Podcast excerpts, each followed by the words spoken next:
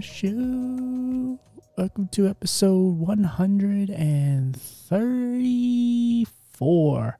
Uh, quick disclaimer you're going to learn about some things you might uh, not want to know about me. Uh, I guess this will have an, they all have an explicit little, uh, what do you call it, a little explicit tab on it, but um, going to get a little dirty on this one. Um, if you're my family and you don't want to know some things about me, well, you're going to need to know some things. It's not bad. It's just, you know, personal stuff that, you know, ah, whatever. But for those that are struggling with, um, well, we'll get to the topic. But I, again, quick disclaimer. If, you know, hope you guys, uh, I hope you liked the episode, but different topic. And I, uh, I shared some things and I probably overshared, but so be it. All right, guys, we will get into the episode.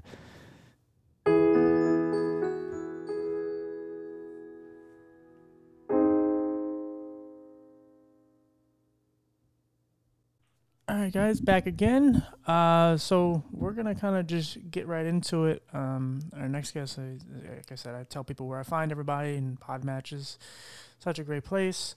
Uh, and we're to delve into a topic that I have yet to cover or talk much about. And I try to get very personal with my life, but you know, there's certain avenues that just don't come up just because they're not relevant or uh, haven't found a way to, to bring it up. But this is, you know, obviously mental health is a, is a you know, underlying theme of, of the show uh, or every episode pretty much, whether it's about me or someone else. Um, but uh, this one is going to go to a different topic. So if anyone, I hate to give this disclaimer, but if everyone has sensitive ears, then I guess you should probably not listen to this one. But uh, I'm going to be brutally honest myself because, like I said, I'm very interested in this topic. I don't think a lot of people talk about it enough because, uh, you know, people write some of these things off just because it's a little taboo or whatever. But I think that's kind of horseshit. Um, but yeah, why don't you uh, introduce yourself, buddy, and tell us a little about yourself? Yeah, my name is Isaiah Cruz. I'm a psychiatric mental health nurse practitioner. I've been working in addiction medicine for the last six years. Uh, I've been uh, doing anything from uh, opiate addiction, alcohol addiction, um, most recently pornography addiction. That's what we're going to talk a little bit about. How, how old are you now? I am 37. Okay. So now what made you go to school for this? Or, you know, I don't know how you, I'm sure you go to school for this. So yeah, what made you actually yeah. want to take this up? So I, uh, I started in a family practice setting as a family practice nurse practitioner six years ago. Got into the schooling of family practice, realized, ah, this really isn't for me. I need a subspecialty. At the time, I was working as an emergency room nurse, and our, we had a psych unit attached uh, to the hospital. So we would get a lot of uh, psychiatric emergencies and a lot of dual diagnosis, uh, people wanting to withdraw from drugs, street drugs, and they would do that there as well. So I had experience with it, and uh, a job opening came up um, locally, so I took it because uh, I don't, I don't like. Not, I don't necessarily mind the addicted patient. I kind of uh, fell into it, so to speak. Most people in the medicine world, it's a little bit, even in the in the medical field, it's addictions. It's still a little sensitive, um, even in regards to mental health. It's it's, it's in a holding category. So. No, what I mean, like, okay, so you obviously took it for school and everything, but was it something? What was it about it that you really wanted to get into this field? Was it you just really like to help people, or? Yeah, yeah. So um, in say 2016 is when I started. The opiate ep- epidemic was really at its height, kind of still is. Yeah. And I was applying for a DEA license, prescribing that stuff, and I just I decided I don't want to prescribe opiates. I know some people need them, but I, I've had several, I guess not necessarily friends, acquaintances, people from high school I know who have uh, overdosed on drugs. And I decided I wanted to be a part of the solution, not a part of the problem. Right. Where Where do you live? Indiana. Okay. Yeah, because I, I live in Pennsylvania, and we have a, uh, you know, Philadelphia is Philadelphia, but it, it, it is all over, and we have a we have, for a good while we had a huge problem with heroin and fentanyl and Um, Mm-hmm. But but opioids is it's always a recurring thing. We actually the town I live in has a huge uh, crisis center or a uh, rehab center, and they hmm they take people and of course a lot of people down here didn't like it when they built it because you know there's a lot of people that aren't necessarily you know the, best people to have around here um, because a lot of them are criminals and they have past of drug abuse and so on and you know some of them are trying to better themselves and some of them are taking advantage and whatever. But anyway th- there's there's been that big fight around here for that stuff. But the opioid problem it's you see how bad it gets and it, it sucks because it's very easy to get hooked on it and i've never done drugs in my life but i mean hmm you know it's prescribed for for so many different type of pains especially people who have chronic pain uh, Yeah.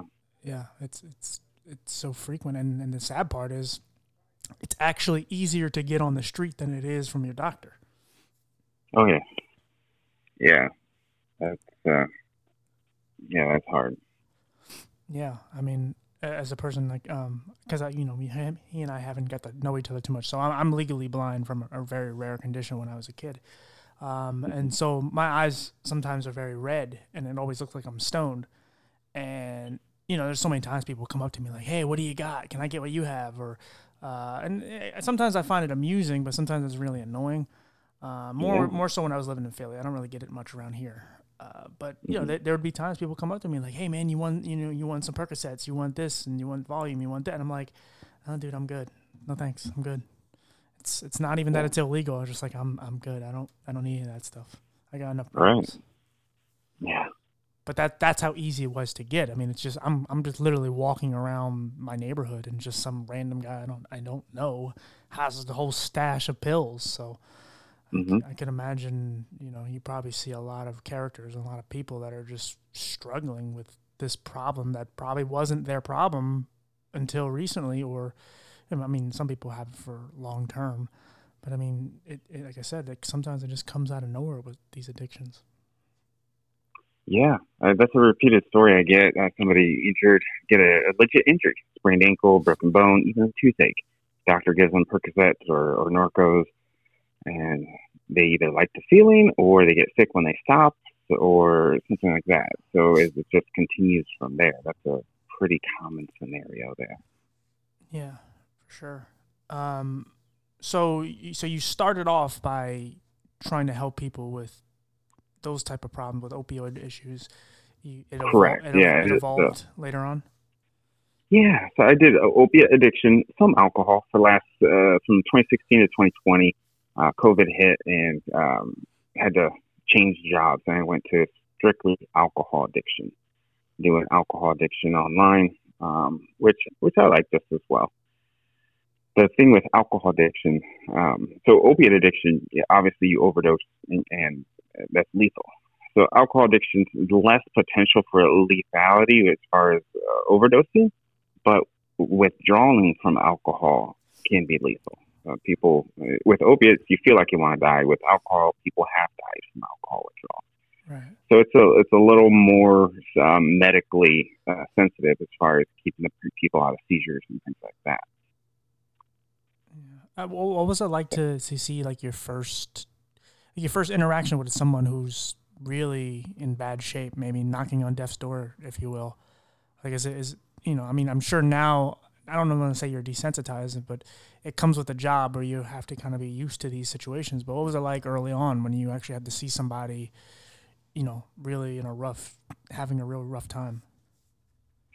Yeah. So, um, I think I want to answer that in two two parts here. I was emergency room nurse, so I've seen a lot of overdoses and done chest compressions and pushed Narcan, which is a heroin reversal drug. And uh, so I've I've seen it on that end. Um, I'm not sure if that's exactly what you were you were asking, but that's another, um, critical piece because I, I saw it at that end. But um, sitting down in the office with a patient, I remember one of one of the guys. He, we grew up in the same similar area, not quite the same same exact city, but very very close. And we had a lot in common. And I realized I'm just like three or four bad decisions away from being on the other side of this desk. Uh, there's like the stereotype for an opiate addict or heroin addict is, you know, homeless, the guy on the street, and and society views it as lower than lower than scum. Yeah. And then to have this guy come in about my age, from the same background, and it's like just had a car accident and was prescribed medication, and that kind of spiraled it down, and and he's just using.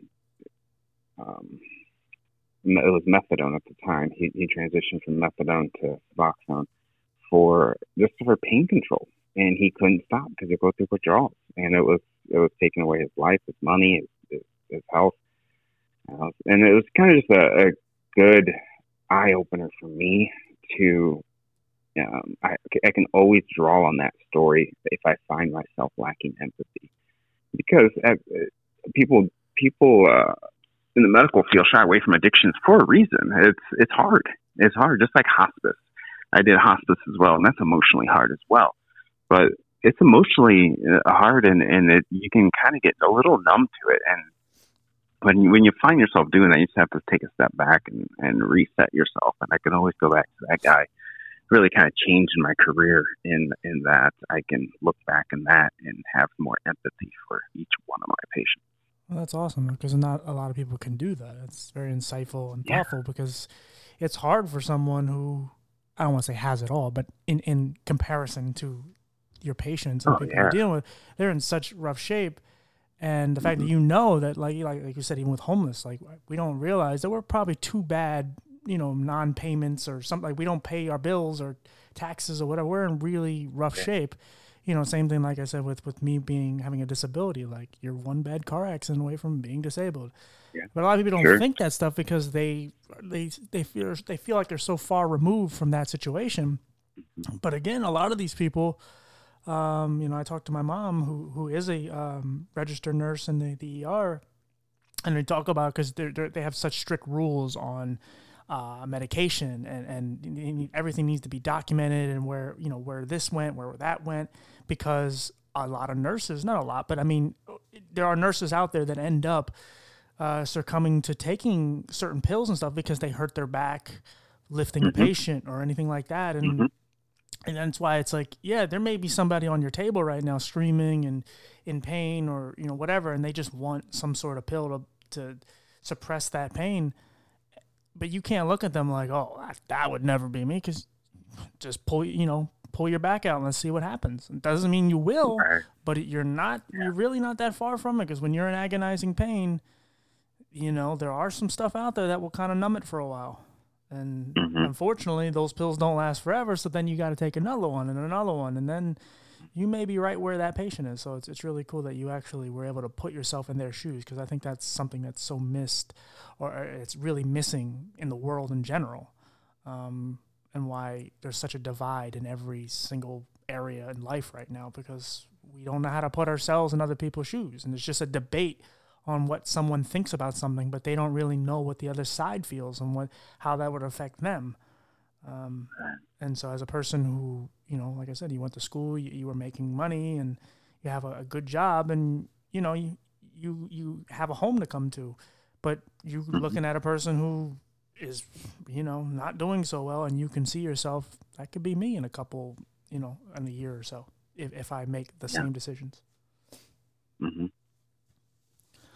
Um, so how, how how did we, you know, how, how long did you do as far as drug and alcohol for, as far as rehabbing and, and helping people?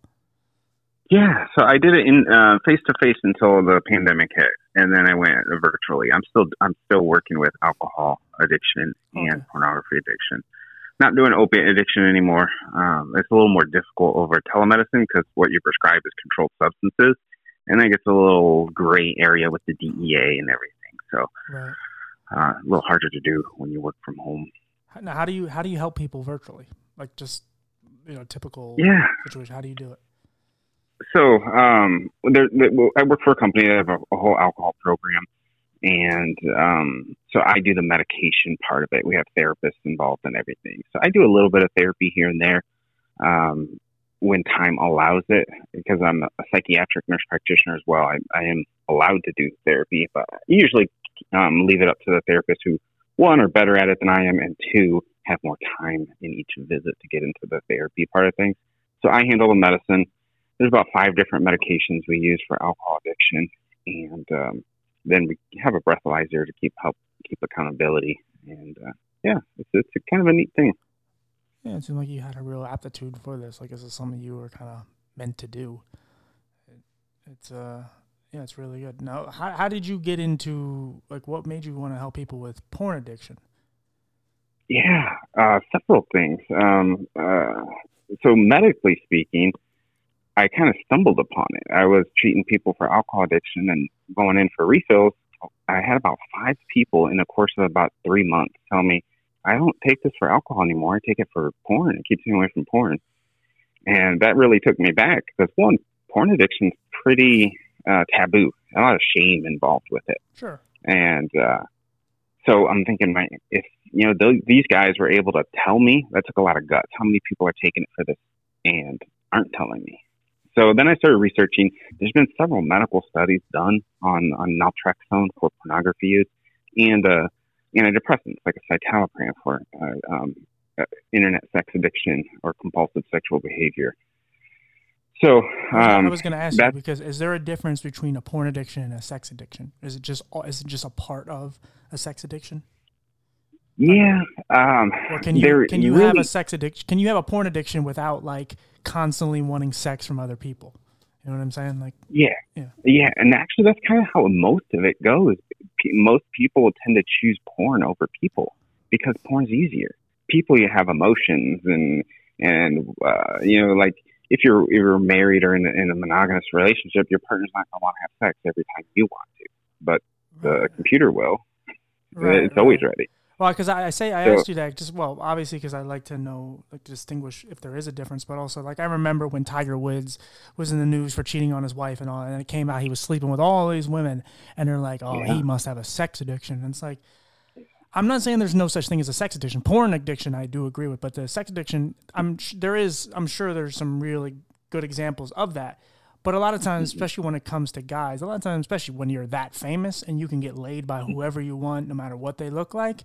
I don't know if it's. I mm-hmm. mean, he was making some stupid decisions to getting laid, right? But I still don't right. think he had a sex addiction. I think he was just he, whatever. His wife was boring or bland or whatever it was.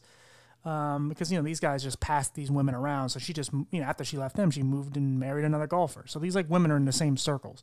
So they and a lot of mm-hmm. times they want to keep up an image too, like oh I'm married and we got this wholesome life, but in reality, deep down you're kind of a filthy person, and that's fine. But you know they want you to betray that they're great. So I always want to. I always never understood. Like I don't know how to tiptoe around the sex addiction part because there's so much. People love to throw sex addiction to a lot of anytime a guy, especially a guy, does a lot of weird things for sex, mm-hmm. um, even if it's like getting prostitutes or anything. It's like I mean, maybe that's just what he's into. I don't know. But yeah, but but go ahead. I'm sorry. I kind of right. Well, it goes back to how you define the word addiction. Right. Uh, so I I define addiction doing something that's harmful to you, it's gonna hurt you, not wanting to do it and continuing to do it. Yeah. So could could he be sleeping around with people uh, and not be a sex addict? Well, if he doesn't want to stop, then no. Uh, if it's not hurting him, then no. Or with with with sleeping around with multiple partners, you have a an objective risk for infections. Yeah. So that's always always going to be a risk. But so it, it depends on how how the person's mentality is. You can. Um, a, good example is I treat people for porn. Some of the people, you, you know, typically you hear of a porn addict, uh, you think of somebody who's watching porn all day, every day. Yeah. Right. So I have people who who watch porn once a month or twice a year, but they don't want to, and they find themselves doing it anyway, and it's harmful to them because their wives don't want them doing it, or their husbands, because females do it as well.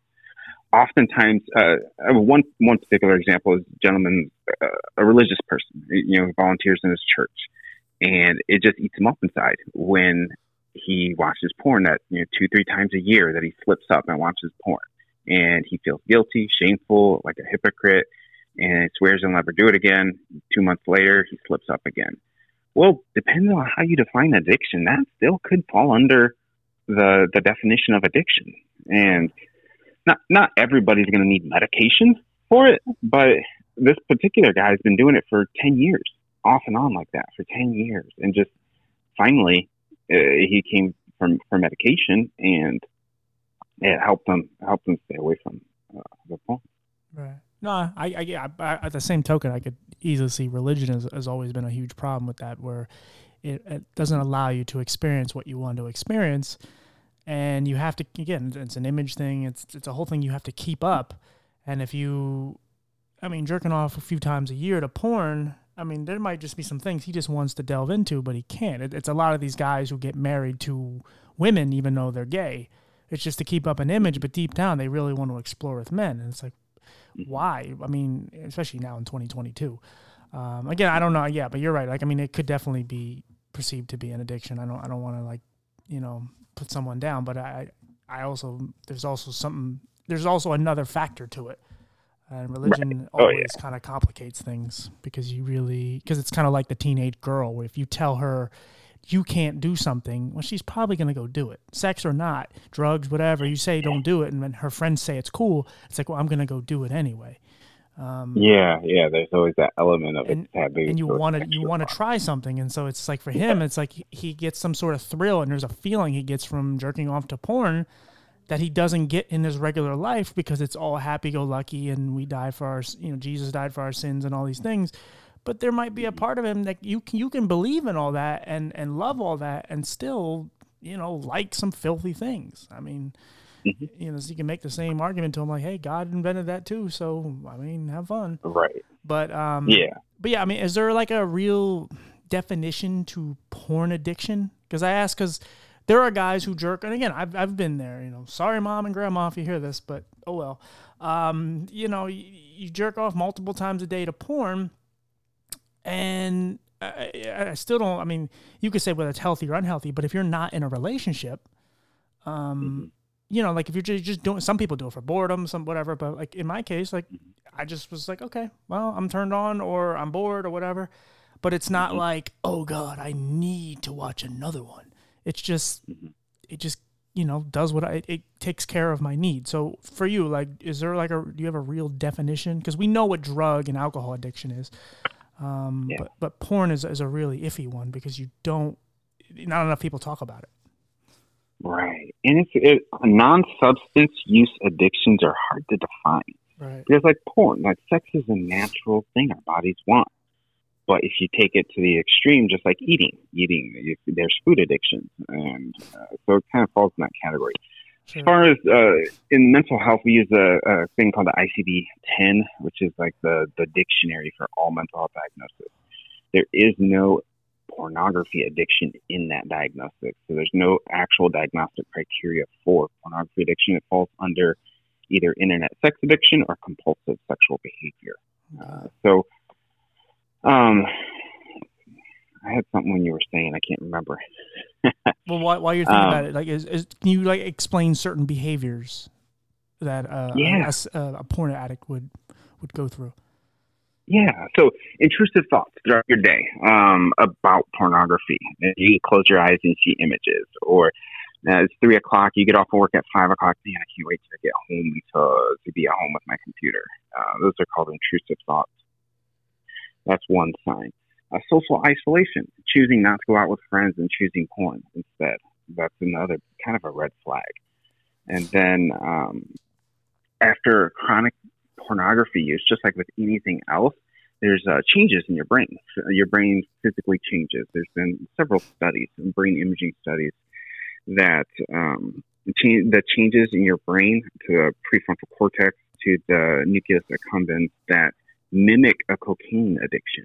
So the, that same reward pathways are being exploited and altered. Then there's a phenomenon called dopamine downregulation. So basically, what that means is you kind of build up a tolerance to dopamine.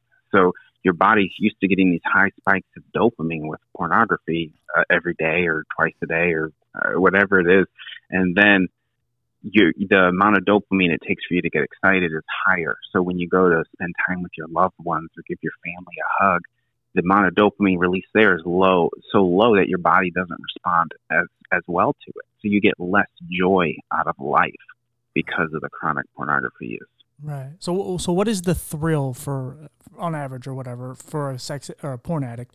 Is it is it orgasming? Is it just constantly watching a porn, like opening their computer? Like what what is the thrill? Like we know when someone snorts cocaine rocks up their nose, that feeling, mm-hmm. you know, when someone gets high or drunk, like that's the feeling. So what what is for the most part, what is the feeling for a, for a porn act?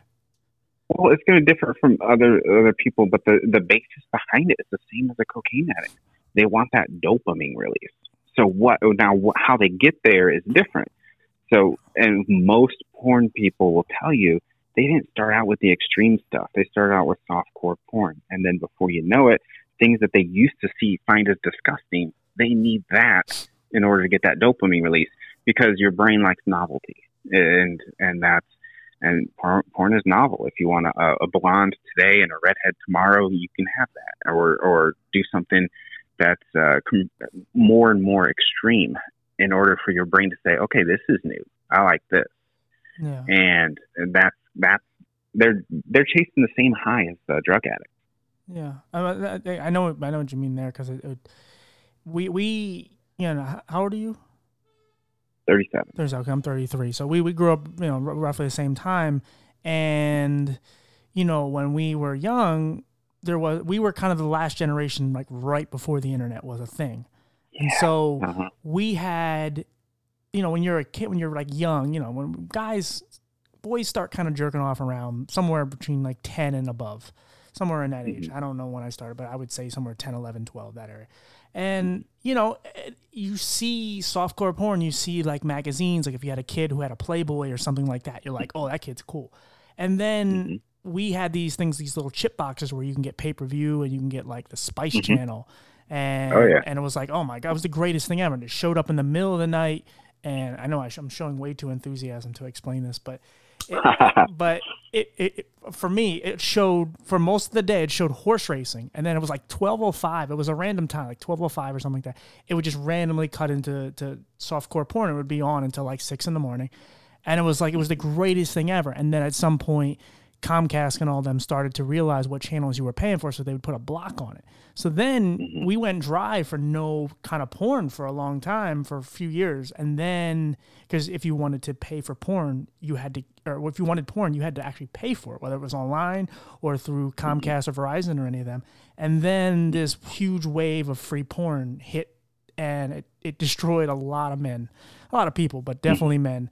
Um, and like what you were saying with the variety if you are in the mood for a Chinese girl who's five foot eight and you know whatever, you could pick you could pick whatever you want, hair color. You could pick scenarios. You could pick whatever you want now.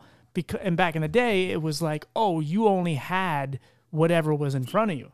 You didn't have a choice. Right. So whatever was on TV or whatever was in that newspaper or magazine, that was what you had to get off to, and you were like, screw it. But now you actually have choices and mm-hmm. um, I'm yeah, I'm sure some of that gets into the psychological like mind of, you know, oh now like yeah, that girl may have been attracted to you two days ago, but right now eh, it does nothing for me. Um, right. Yeah, I mean it's it's a again like I said, I I have addictive. It, I, I have like addictive behaviors that I, I just I, am good at like keeping myself from stuff. That's why I never do drugs. I don't drink, um, but I've, I've I've shown it in like video games and stuff. But when it mm-hmm. comes to like porn, you can make a case, I guess, but in reality, it's still pretty healthy because I don't do like I could go days without ever doing it. It's not a big mm-hmm. deal to me. So it, it, it's just, but there's times where like I, I do kind of exude that kind of behavior, like, eh, all right, black girl with red hair, cool, I'm good. Like yeah. it's, yeah. but it, it it's a it's a thing because it, it really you start to make decisions and then, and I'm sure you've had this where the guilt comes afterwards because sometimes you do it and it's just something you would never even like ever be turned on by, but you're like, oh, and you have to then you have to look at yourself afterwards because there's a lot of guilt right. that, especially when you're young, it's like because I remember mm-hmm. I had a kid in, in high school. He came up to me and was like, if you jerk off to porn, you're this is this is his words like you're a faggot, which make no which made no sense. To, to, in any way, even if you were jerking off to, to women, and again, like it's yeah. just stupid kids saying dumb stuff. Yeah. And okay. so then I had to think about that. So then I'm sitting there after I get off. It's like, and it wasn't even that I thought I was gay. It was just that I was like, I just felt like I was a loser. And I'm like, right. ugh. But now, like the older you get, now you're more mature, and if you're making these certain decisions, it's like, oh God, like I'm still doing this at 33. What's wrong with me? Yeah, yeah. But if it Yeah, keeps you you, from up- doing other stupid stuff, then hey, whatever. yeah, the lesser of the two evils, right? Right. But go ahead. I'm sorry. What were you gonna So say? You brought up two things: uh, kids and kids like being exposed to porn, and then like the ethics behind porn. Uh-huh. So back when we were kids, the the worst thing you could get was a scrambled television show or a Playboy magazine Right. where you saw boobies. And now I, I was exposed to, exposed to porn at, at ten, and my and I remember my buddy, my neighbor, had his uncle. We went to his uncle's to go swimming, and he had uh, Playboys, and it was like the coolest thing in the world because I was ten years old, and like that was the extent of it. And then um, I got exposed uh, another a little bit later. You know, same same idea with pay per view. Uh, recorded like uh, you know I was ten, so we were into like WWF. So it- those were on pay per view back then. So whoever recorded it put it on a VHS tape and just left it recording all night. Uh huh. Well, after the the, the, wrestling, the, the adult channels, I was, and then I kind of just stumbled upon it, and I thought it was cool. Yep. But that's nothing compared to what ten year olds can get now, No, and close. just the hardcoreness of it can destroy a person. But um, so um, let's see, a couple of statistics. Um, 94% of kids will be exposed to porn by age 14, which doesn't necessarily mean they're doing it every day, but that's still too high of a number. I think uh, there needs to be some better controls on our internet. Like, uh, as a nurse, I, I'm allowed uh, certain discounts. Like, I think it's Under Armour will give me a nurse's like first responders discount. Uh, but in order to do that, I have to go to ID.me, put in my license number, my, and give them my nursing license number, and do all this stuff to get this code so I can get five percent off at Under Armour. Why don't they have that for adult websites? And so that to protect these kids from some of the outrageous stuff that's, that's out there. Yeah, ninety four percent. That's.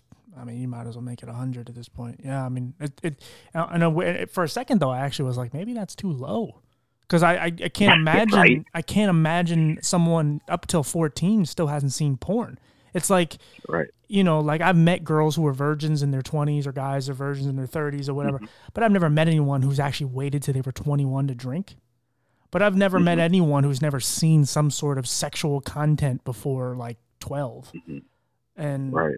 eh, you know, I mean, how it comes up it just comes up, whatever. But eh, I mean, again, we had to actually try to find stuff. Now, Right. like you Google anything, you can Google Donald Trump, and somehow some random thing will come up about Ivanka's feet or some random shit, and you're like, how did I get here? Like, this is not. I swear, I'm behaving myself. I'm not Yeah. trying to look up anything sexual and or even if you eh, like like the, with the feet thing you google search mm-hmm. any woman like the 6th mm-hmm. most popular search of that person is something ass or feet or tits or something and you're like mm-hmm. jesus like we are just we are in a world of that we're fucked but Yeah. it's because that's i mean like i said I'm, I'm not a very deviant person i'm into what i'm into but i'm i'm also just you know i'm very tame in comparison to these people because I, I see what people are buying like people are uh, buying used underwear and socks off. Of, I'm like, if I ever do that, I'm killing myself. Like, if anyone ever caught me doing that, I'm killing myself because I'm like, that, that's a, an all time low. I saw these people gambling at a uh, a laundromat, and I'm like, wow, that's an all time low. Like, I can't.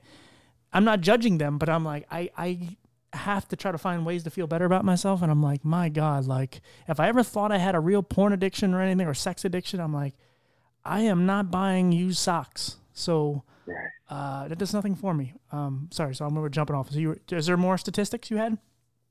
I, I do, but I do just want to. Um, that's the shame behind a pornography addiction or sex addiction. Because I mean, I, I, I, I would do just want to say that there's no reason for. I, I know you're just using "kill yourself" as an expression, Yeah, yeah, but there might be some people who do buy underwear who are listening to this. sure, sure. so I'm not don't kill yourself. Yeah, don't kill yourself. I'm, I'm just saying me personally because I'm like that for me. Like that would be my bottom.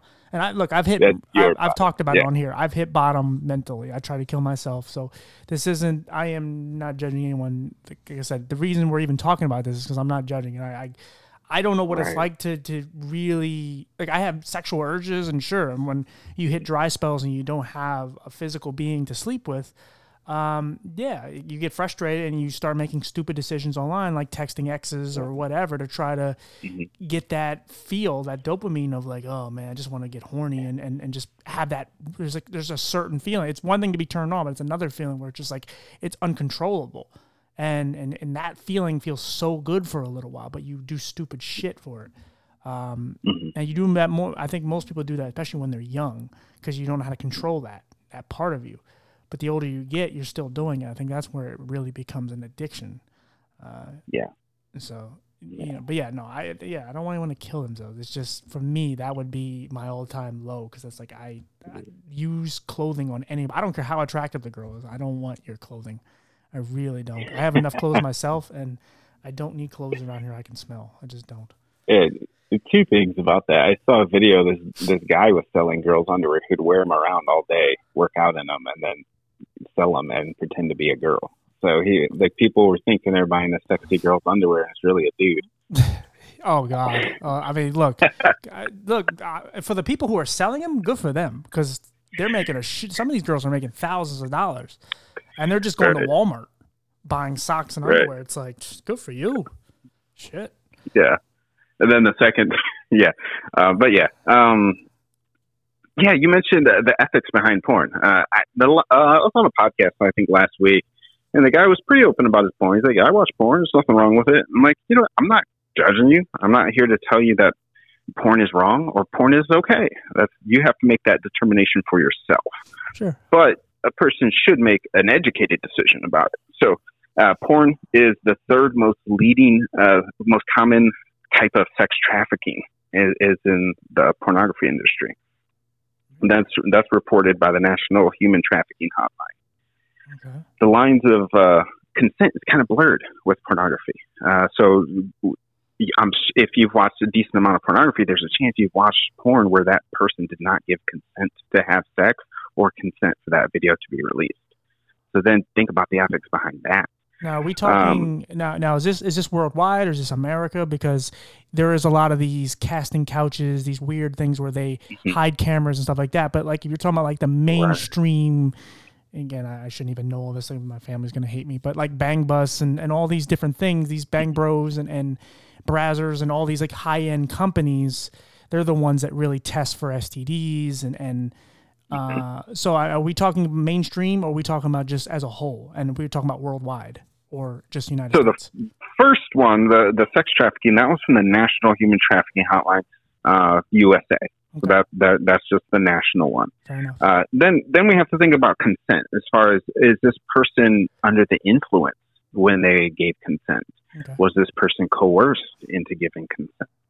Uh, was and then the ethics behind this is their job, yeah, but if they don't do this film, are they going to have money to eat or money to get a hotel for the night? Or they might be homeless without it. Sure. Like then that's not much better than prostitution at that point. And then sure, yeah, there's just some porn stars who are making crazy amounts of money, but there's a lot who are who are doing this out of desperation. Yeah. And then just to think about the ethics behind that, it doesn't sit well with me. And um, But I mean, as But- far as and the, uh, the human trafficking is is that is that a lot of that still coming from? I mean, you would know. I have no idea. I'm just asking. But as far as like the mainstream, like are a lot of these are, are some of these girls like you know like one of the big things people are talking about nowadays is like the R. Kelly thing. Like he had this whole horde of this cult of women that he kept in rooms and made them piss and shit in buckets, and they had to when he wanted sex and when they whatever he wanted. He, he has to he has to tell them when he wants it, and if they want to eat, they want some, they have to come to him. Um, and again, a lot of these girls, because they, they turn out so many different young girls, you see a new girl coming out every time uh, in porn. Like, are we talking about, like I said, because there's a difference between this mainstream porn and then there's the, the, the Japanese and German porn where they're doing all kind of disgusting things.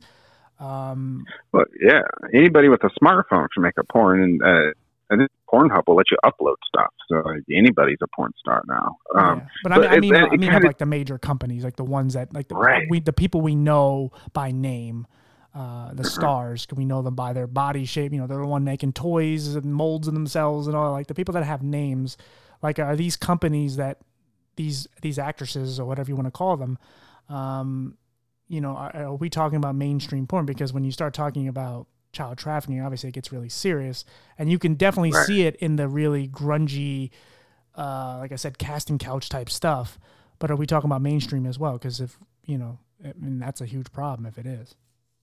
Yeah, I don't have a good answer for that, but it it goes to to the back to the definition how you define sex trafficking, because uh, oftentimes it's it's coercion and or dependence. If they make this person dependent on them for their money, or the the producer will say, "Hey, stay with me while you get your get your first paycheck," and the and then before you know it, he's he or she is the one holding the money. Then they're dependent on that person for their livelihood. Well, that might fall under sex trafficking, and uh, or, and or coercion. Because if you get some real famous big directors and producers, uh, just like uh, coaches and their student athletes, the, the coach has a lot of sway emotionally over them and that person who's famous and, the person looks up to them, they they have a lot of sway. And are they using it appropriately or misusing their their um, relationship with them? Yeah, just Kind of depends on how you define that. Yeah, Yeah. No, I gotcha. Yeah, I mean, because I'm, I'm sure a lot of these girls they watch this stuff and they, they, they see somebody and like, oh, she's gorgeous and look how awesome she is, but they don't really know what she had to go through because there's, I mean, it was known that there's a lot of guys had to sleep with other guys just to get in the industry. And that wasn't even what they were into, but it was something that's like, well, if you want to make money in this industry, like there's certain stuff in porn that you had, like, you may not want to be with black guys, but you have to sleep with black guys because it makes the most money. Or, you know, because maybe maybe you're more into women, but women doesn't sell like anal or, or some other category. And there's a lot of things these girls have to do uh, to just make the money they want to make. Even if they've been in the business for a good while, they have to make certain decisions. Unless, you know, now I know OnlyFans and a lot of that stuff has come out that is making it a little more, is making it better for them, maybe more fruitful uh, for their financial ventures. But when it comes to just like the mainstream porn, like there was that one guy, uh, I forget his name, but he went to jail for a good while for just doing horrible things, just beating women and whatever. He was, I guess he was paying them all right, but he was doing so many horrible things and just hurting them. Like it wasn't even that he was doing disgusting things; he was also hurting the women. Uh, Right. And and that was what he went to jail for. yeah. That brings me to my next st- st- statistic. Nine out of ten porn videos have violence or aggression towards women, and of those nine out of ten, eight out of ten of those have positive or neutral reactions by the women. So that's training all these young teenagers who are watching porn. That's training them that women like to be uh, abused or or violence or aggression towards them because sure. the porn stars will react in a positive light to that. And I'm not knocking you if you're into that, but we we kind of have to agree that that's not normal. Uh, that's not the norm. Most people aren't into into violence in, in regards to sex. Yeah, I, I've watched a lot of interviews and stuff just like with actresses, like porn actresses, just talking about like their time in the adult industry, and a lot of them will say like we pray for when like we're so happy when we actually get to sleep around on a bed because we get to we have mm-hmm. we have to do all these weird positions and sleep on we get to fuck on a rock quarry or some random place, and it's like it's not that fun. Like it, it, there's a lot of this stuff that just isn't that fun, but we have to we edit it to make it makes it look so good. Um, and I do think they have come out with certain companies that have been uh, more positive towards women, uh, more sexual and rom- like romance and and uh, you know, there's a couple companies out that I, I've seen that are are more towards women and what they like. But yeah, you're right. I mean, a lot of it is very degrading towards women. You're like, well, they're fucking on camera, but it's like, no, there's a difference. There's a there's a Mhm. lot of it where it's just you know, where the guy's sleeping with a girl and he's just putting his foot on her head and you know, slapping her around, all that, and the girl has to say she's into it. And it's it's some of it is like it, it like I said, I'm I'm glad I have a heart and I'm glad I can watch that stuff and then go, okay, I'm I'm out because this is like not fun. Like it, it it's one thing when a girl's really into it and and it, it's it's a consensual thing, but this is also a problem, and I'm sure you know it's part of your statistics is that a lot of especially these young guys they get with these young girls and they expect them to do what they see on the screen and that is not regardless if they're a virgin or not you can't i mean you can't take from one relationship to the next anyway you can't imagine you can't just say one girl's into what the last girl's into anyway but when you Right. take what was on the screen in porn and you just imagine, oh, I'm gonna do all these things and she's gonna be into all that. I'm gonna spit on her. I'm gonna do, and like, no, no, that's not like, that's not like normal. People aren't into that shit for the most part, and right. it, it, it really, and that's, I mean, that's, I'm sure that's how some some certain rapes happen because guys don't get what they want, and also just mm-hmm. girls get physically hurt because the guy is trying things that she would never ever try. It's just he saw it and he wanted to mimic it. Mm-hmm. Yeah, that that brings uh, sexual expectations. A lot of teenagers are getting their sex education from porn. Yeah. So that one, it's going to lower your expectation. You're not going to go to have sex and, ha- and the girl's going to have an orgasm once every minute. Like that's not that's not real life. The average girl, woman takes about 15 to 30 minutes to have an orgasm and that's not what that's not what's on porn. So your expectations going in is going to be like, okay, that's this isn't real life. And and as, as adults, you and I know that it's, it's not real, but a lot of the teenagers they don't. They think this is what this is what it's supposed to be. Yeah, I mean, I've been with girls who can orgasm pretty frequently, pretty easily if she's into you. But then I've been with girls that mm-hmm. took forever. It, it, it they, that's the stuff. And again, and another thing that a misconception with porn is not every girl gets off in porn. Like there's mm-hmm. girls that just don't get off because it's they have because all those angles they have to do and it's just they're they're kind of uncomfortable with the camera. But again, it makes them money. It's their job, so they're performing. They they, they really are actresses. I mean, they like to be called that. I know they don't really like the term porn star. Some of them don't anyway. Regardless of mm-hmm. whatever you want to call them, but they are they really are acting in a lot of ways. Yes, they may be really doing. I mean, they're really indulging in the sex, but some of it isn't as pleasurable as they're making it seem just because, like I said, there's so much to it that you, you don't, if you pulled the, you turned around the fourth wall, there's like six people there with cameras. It's not, right. it's not just them in a bed.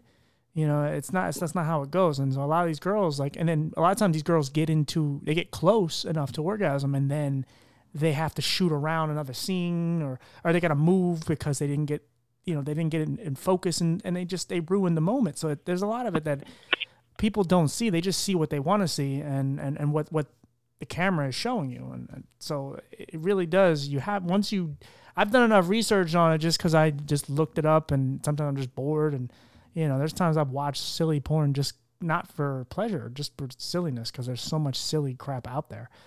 But mm-hmm. there's a lot of times I like to I like to like see where these people come from. And and yes, there's the typical oh my dad wasn't there and you know whatever I fell into porn and I had a rough life and all. But there's girls just like, look, I like sex and this is what I do.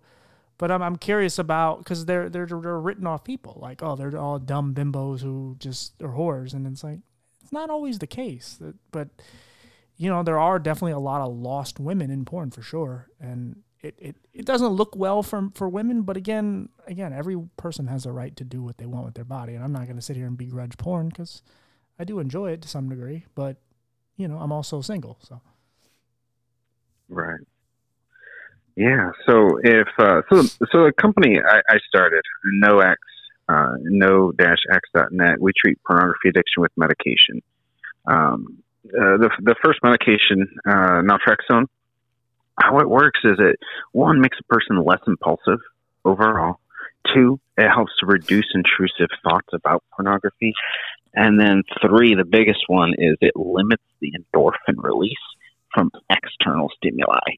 Okay. And the next question I usually get is, well, is it going to limit the endorphin release from things I enjoy, like like sex with my spouse, or running, or exercising, or hugging my kids? Well, short answer is no, because um, it, it, it does it from from the on the receptors in the brain from external stimuli. So it's most helpful for like uh, people who kind of like Pavlov's Pavlov's law. When when you open your computer, somebody who's chronically used porn, they open their computer, their brain is already releasing dopamine because they know what's coming, yeah. and that starts the snowball. So a person could be just have to open their computer for work, and then all of a sudden they're on a site that they shouldn't be, uh, and they don't know how they got there. They're like one thing led to another, one thought led to another. So this medication will help to stop that. And um, I always say medication is a tool. Um, you still have to do all the hard work, but it, it, happens that jobs are easier when you have the right tools for the right job. So mm-hmm. I always recommend therapy as well. So therapy is really the gold standard. Cognitive behavioral therapy and motivational interviewing are really the two gold standards for addiction.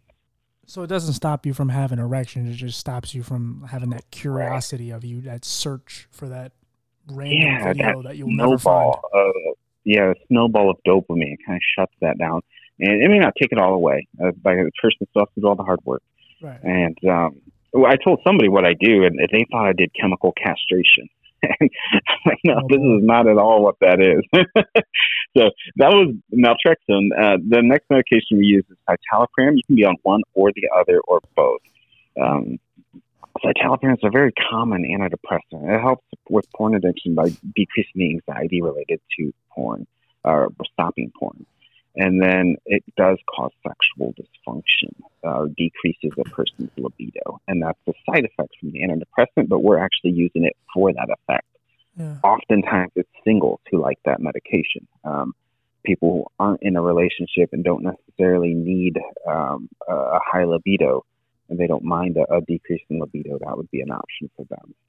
Yeah. Well, I'd be amiss if I didn't ask this. Like, where does the the child porn addiction come in? Because I know that's a big thing, and, and obviously it's gross, but I mean, I'm sure that that probably gets lumped in there somehow. Yeah, well, you have your porn addiction and then you have your illegal stuff. Right. and that's kind of crossing the line of like being um, you have your your mild, mild porn users, average porn users, extreme users, and then illegal users, Right. and But I mean, that becomes. like, go ahead. no, no, because again, there people are going to write people off for anything, and I, I'm not condoning masturbating to child porn, but you know, addiction is an addiction, and it, it's a very similar one because it's just something they found something their dopamine is coming from something that's awful. But also, if they were a person who was molested and horrible things happened to them, to some degree, it isn't their fault. And how uh, can't we try to rehabilitate them just like you would rehabilitate a person with a porn addiction? It's Yeah. very similar. It's just we find that one more grotesque than the other. But you know, there are people again. There are people that are struggling, and from you know, again, there are people dealing with the obvious opioids, cocaine, and whatever. And then there are people that are sniffing that spray that they spray on their computers and their printers and whatever that shit is, that air mm. stuff. Like, there's stuff that's very unusual, and we can't really understand it because we don't know anyone with that experience. I don't know anyone who's jerked off to child to children, but Mhm. I've been I've been in some really dark places mentally of just wanting to kill myself, wanting to hurt other people, and I can't judge anyone who is into that. So, I mean, have you ever tried to? Have you ever, you know, been brought upon trying to help someone with that kind of problem? Yeah, that's a good question. Oftentimes, you're right. There is some type of trauma Yeah. there that, with most addictions, that's that's that's how it starts is a trauma. I talked to one therapist, and they nine out of ten. Well, I, this is a statistic that that's not a real one. That this is just me talking with a therapist. Yeah. Like nine out of ten of the addicts had some type of sexual abuse done to them, and this was when I was working in uh, opiate addiction. Uh, it's there's so there's you're just compensating for that, um, looking to, to fill a gap in there. But oftentimes, people don't start with child porn. They'll start with porn and then search the 18 year olds, and then you know the 18 year olds looking younger and younger and younger. Yeah. Before you know it, they're they're doing preteens and, and stuff like that. So it goes back to the escalating, building a tolerance to the porn, to the to the dopamine downregulation, and wa- wanting something more novel, more extreme. And like you said, you tell me I can't do it. It's even more fun when I do do it, and that's where the illegal stuff comes in. And and because it is illegal, now you're getting away with something. And so there's a lot of uh, a lot of stuff going on in the brain at that point, and uh, definitely try to try to rehabilitate um, for sure. But at some point, you I was talking to somebody just yesterday on a podcast. Um, uh, a pastor, uh, religious figure, ended up doing a lot of horrible things to kids. He's in jail now. He doesn't regret it. He- he'd do it again if he got out. Uh, of course, this person's in jail for the rest of his life. But Mean, at some point, uh, like this person isn't isn't even open to rehabilitation himself, let alone us giving him the chance. Yeah, no, I, I just I just wanted to make sure we talked about it because I know, you know, it's it's obviously very similar, but it's, it's something it, it plagues a lot of people. Uh, there are people that are, are not happy with it. And I like that you said that it's almost like they're kind of leveling down or leveling up in a way where it's like, I'm going to tempt myself. Okay, 18. Okay, so this girl looks like she's 14, but she's really 18, but she's playing really young. And then it's like, okay, but how can I go? Mm, let me try a little younger.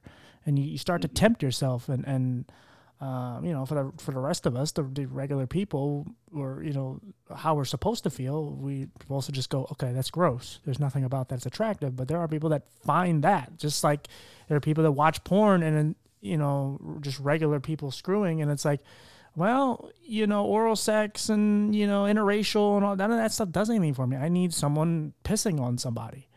It's you go to a point where it's just you know, and I I I don't know, we haven't talked about it, but there has been one of the things people have talked about with serial killers. A lot of like the major serial killers, mm-hmm. one of their biggest issues is they were addicted to porn, uh, or, and they were they were introduced to porn really young, and it was something that triggered them.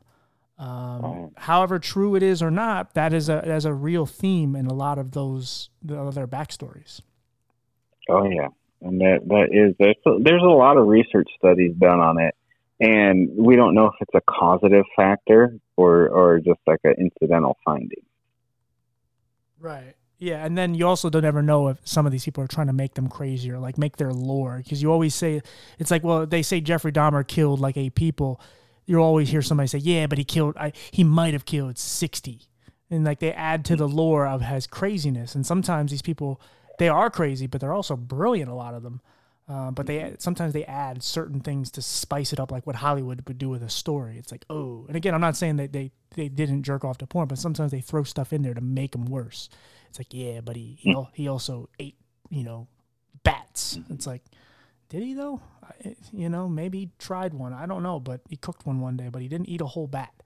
It's just they sometimes they add to stories just to spice it up for whatever. Yeah. Um, but yeah, but that is a real theme though with serial killers that that porn is, yeah. is, is yeah. been a problem, and then they they say there's certain porn porn can definitely trigger some things, but again, like most of us, we could watch it and it's just like okay, it's just for pleasure, and that's it. And yeah, sure, you you may go a little extra and try to push the boundaries of you know maybe you you've been on this site too long and you're trying to find this unicorn video that's in your head that you've fantasized forever and you can't find it so eventually you just you know, get off to some random video that probably wasn't even what you wanted. But it's like, you know, it is what it is. But there's there's a certain point where you you're just, you know, so extreme and you have to have this feeling and if you don't get it, it it's gonna ruin you. I know, bullet. Sorry, my cat's meowing. Yeah. Um, now uh, we haven't really talked about what we, for, for as an because we don't I don't have any example of someone who was addicted to porn, but you you yourself was addicted to porn, right? Yeah, yeah. Like I said, I started. Uh, I was exposed to it at ten. I thought it was thought it was cool, and then intermittently throughout my teen years, and then uh, I kind of hit a wall in my early twenties. I one day looked in the mirror and I was like, you know what? I think I watched porn every day this month. I was like, I don't want to be that person. and so, so I kind of took a break and, and stopped, and then uh, getting married, I was like, oh, that's going to solve that problem, right? Huh. So that, that that's uh, that's kind of the ongoing joke. Anybody who's married knows. That's right, right. Uh, most opposites is true. It's, right. it's going to be sometimes more frustrating sexually um, than than if you were single. So and then it was kind of kind of like what the the, the example I gave, uh, like. Uh, watch a, a binge on porn for a week and then then a month off. What was your bottom? Because, like where you knew like is this is like really bad. Um. Well, the one time I looked at myself in the mirror in my early twenties, but I couldn't stop. And then it was this one phrase when I I think I was turning thirty. Um, you have to be the man you want your daughters to marry, and that phrase stuck with me. It stuck with me. Hmm. And knowing what I know about mental health, I know that porn, no matter if nobody ever catches me watching porn, it changes me. It's going to change me. And I don't want my daughter marrying somebody who's addicted to porn. And I know if I'm going to, I'm going to have to stop. And then I have to be that man because she's going to be attracted to somebody who's like me and she may never even know. And hopefully, hopefully she'll never know. Uh, although, uh, me starting this company, I'm pretty open about porn with my kids and yeah, how they should sure. stay away from it and everything. But, um, I'm, I, I know that, uh, and that was kind of my turning point there. Okay. Now, are you are you like just super anti porn? Like you just hate it. You want nothing to do with it. That's a good question. Um, because I mean, you mean like the, personally or professionally? But both. Because I mean, look, porn does help people. There's there's there's a lot of guys that make really bad decisions. I, I say guys mainly because guys have a harder time controlling their sexual urges than women do. Hmm. Um, yeah. Because of there's a certain point where you get a hard on and even if a girl bumps it or whatever, you get to a point where you're like, I gotta get off. Like, especially when you're really young and you're just fertile and you just have to get off. Um, right. And there's a certain point where you have to get off, and and sometimes guys will make kids and whatever teenager will make really bad decisions. But if they would have just went home and watched a little porn and jerked off, um, they wouldn't have done the things that they did. And I'm not even just talking about rape or anything like really heinous, mm-hmm. but just stupid stuff like just you know sleep with a girl that they didn't need to. Maybe they got an STD or something, or they just made right. dumb, got a girl pregnant when it's just like because that thrill of oh god, I just wanted to come and and so yeah, for you like because I know you had a bad history with it, but I mean, I mean, are you so anti porn because you hate it because it was you know a bane of your existence, you hated it so much, or is it just you're just it's not for you? Personally, I'm 100% against it, okay. and professionally, I realize that one, there's no way for us to completely get rid of porn, and I know that there are people who who are, yeah, I respect that. If if if you're gonna do that, that's fine. But uh, like I said earlier, there there are some objectively bad things about porn that um, before you consume porn, you should at least know that yes, you are contributing to the sex trade. Uh, and yes, some of the some of the videos you, you watch, the consent consent may be blurred or a little gray. Yeah. Are you okay with that ethically? And um, let me play devil's advocate. So, because and I, I always call them landmines because it doesn't. No matter what you buy or do in life, you're going to do something that's against your right. morals. Let's say I buy iPhones. Well, they basically enslave Chinese children to right. make their phones. I don't agree with that. I hate that shit. But if I buy Samsung, what do they do? You know, like right. so. Yes, you're right. Like there's there's a lot of bad that goes in porn, but people don't watch porn because they grab children and they enslave them and they do whatever it is they do. But it's like I'm not saying porn has a lot of great things about it, but it, it's a distraction. And we in, in the world we live in, distractions are needed because there's so much bad shit out in the world, and porn is not on the top 20 of, of what's going on. And I'm not saying it because I like it. I don't need porn in my life it's if I'm with somebody who we have good sex, then sure, I'm I'm I'm you know unless she's not around and whatever. But I don't need it. But it it, it serves a purpose for when I need it. Now again, I don't have an addiction to it. But um, but like heroin, let's say, like, when you put on the level of like, let's say something so bad like heroin, there's nothing good about heroin. There's just nothing. Heroin doesn't need, doesn't have any good results whatsoever. Yes, people do it. There are people that function well on it. There's people that live a long time doing it but heroin is not good. It's not like cigarettes. Heroin. Go ahead. Heroin is a great pain medication. It's it's about eight times. It's, it's almost a hundred times stronger than morphine. Hmm. And a lot of my patients, they are chronic pain patients, and you know what? Heroin will take away your pain. It just comes with a whole lot of side effects. No, yeah, of course. Um, yeah. I'm, so, I'm just, I'm just uh, but yeah, go ahead. To, I'm just comparison as far as like the porn thing. Like, you know, I get I get why you don't like it, but also like I said, there's people that just it's it's just their thing. They they just it helps them, it distracts them. I mean, it does help with anxiety. Um, as a person who has anxiety, uh, I don't use it for that, but it has helped. Um, you know, again, like I said, I, I understand why you wouldn't like it, but it's I don't know. It's for me like it's it's something I don't think I would be against it just because it's like it is what it is. Again, like I understand the, the the sex trafficking and all that, but you can't really escape that with anything. You can not watch porn and survive, sure, but again, try not to buy any products. Don't buy from Amazon ever. Don't, you know, don't support any of these companies and you're you're you're going to be living out in the woods because you you're because if you purchase anything and any of these major companies, you're going to deal with somebody who's doing something bad to someone else, and porn isn't excluded from it.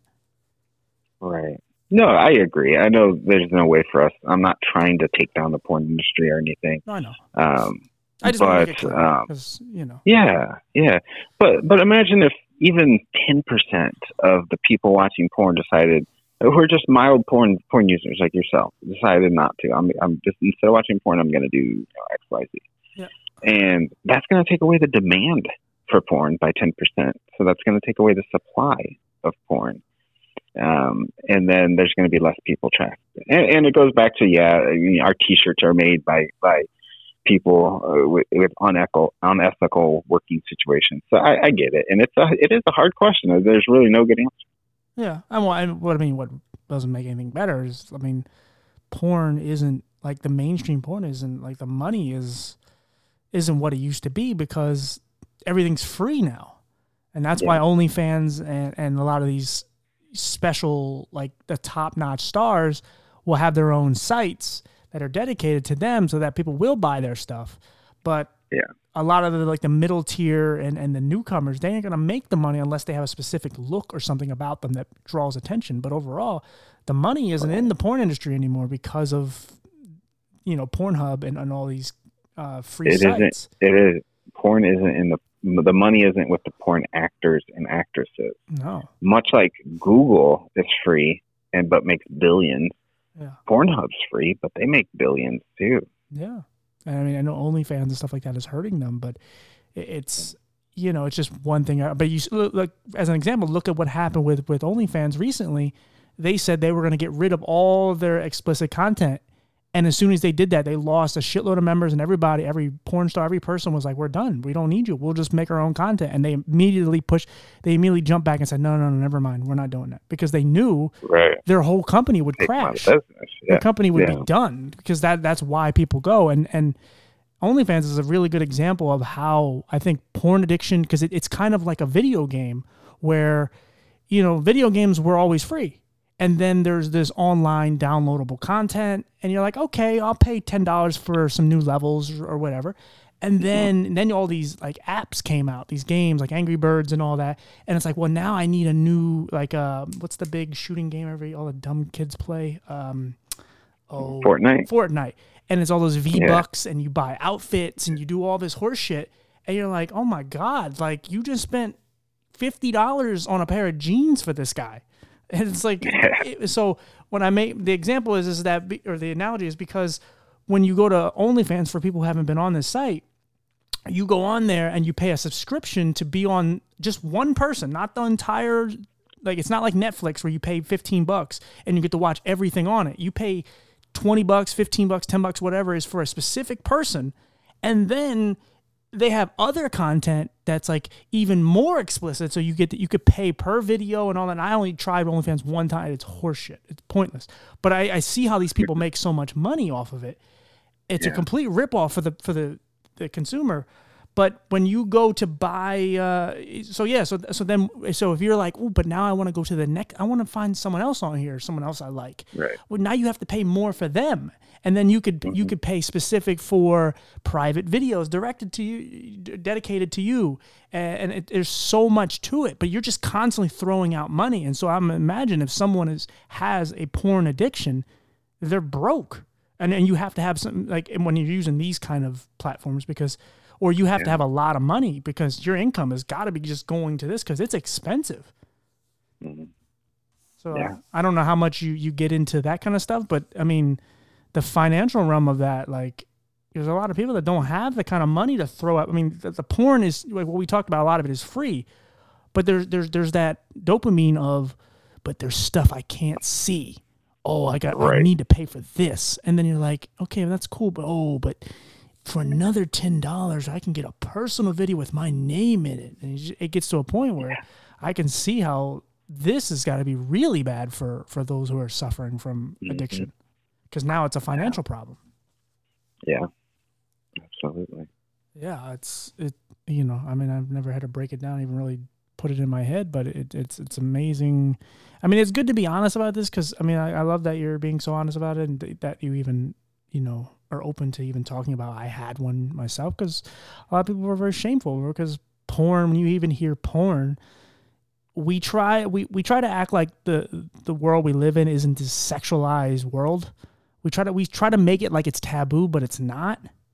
It's it's so silly because the end of the day, if if because I one of the things that one of the big things that people do in porn, one of the like the the categories is like step brother step sister thing, right? But like at the end of the day, they're not really related. But for some reason, they they have a line where it's like, well, we're not going to be brother and sister. But it's like, mm-hmm. what's the point? I don't even know why you're even like people will jerk off to it or, or play with themselves to it no matter what. It's like don't act like you have a line now because it, it's so it's so out there and, and they're just you know and but again like I said porn is so but then when we get to like regular basic television we have to show shadows or we have to cut to commercial when the two are about to kiss when if you go to HBO you're seeing titties and ass everywhere so it's like it's this weird mix where it's like, you know, the biggest song in the world a couple like two years ago was a song called "Wet Ass Pussy," and it was all over the radio. They just changed the word "pussy." I forget what they changed it to, but it's a very sexualized song that sets women back. God knows how many years, and there's nothing wrong with women being sexualized, but it's just it's just girls yelling about their vaginas, and it's like holy shit. So like we, we try to pretend like this world isn't a sexualized world. We go everything's taboo. We can't we can't. I mean, especially we're in cancel culture, so we have to we can't we can't say all the no no words. We have to say that they're the letter words now. So mm-hmm. it's so ridiculous when the uh, the reality is everyone's having sex. Porn is everywhere, and mm-hmm. Every movie or show has something where somebody's hooking up. It's just whether how far they go with the visualization of it. But mm-hmm. again like I said, I, so I'd love that we can talk about this because, like I said, when you even hear porn, it's like, oh, huh, that's that's he he porn, and it's like, yeah, yeah but it's a real, yeah. it's a problem for people, and it's something that helps people. So I don't like, why are we, why are we acting like it does, like it's this thing in the shadows? Because yeah, honestly, real taboo in our culture for sure.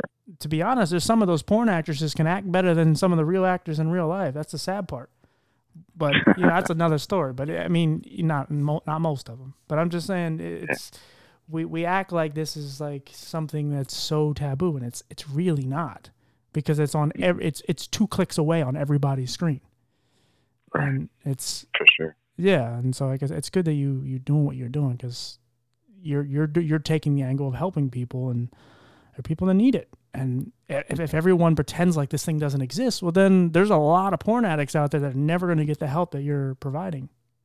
Yeah. Yeah, absolutely. Um, do you have any, like, you have a website or anything? Yeah, nox.net. No, the letter, uh, word no, N O dash X dot net. Okay. And, uh, that we do telemedicine in all 50 states in Washington, D.C and you can go in there and um, look at all the content and we have some resources.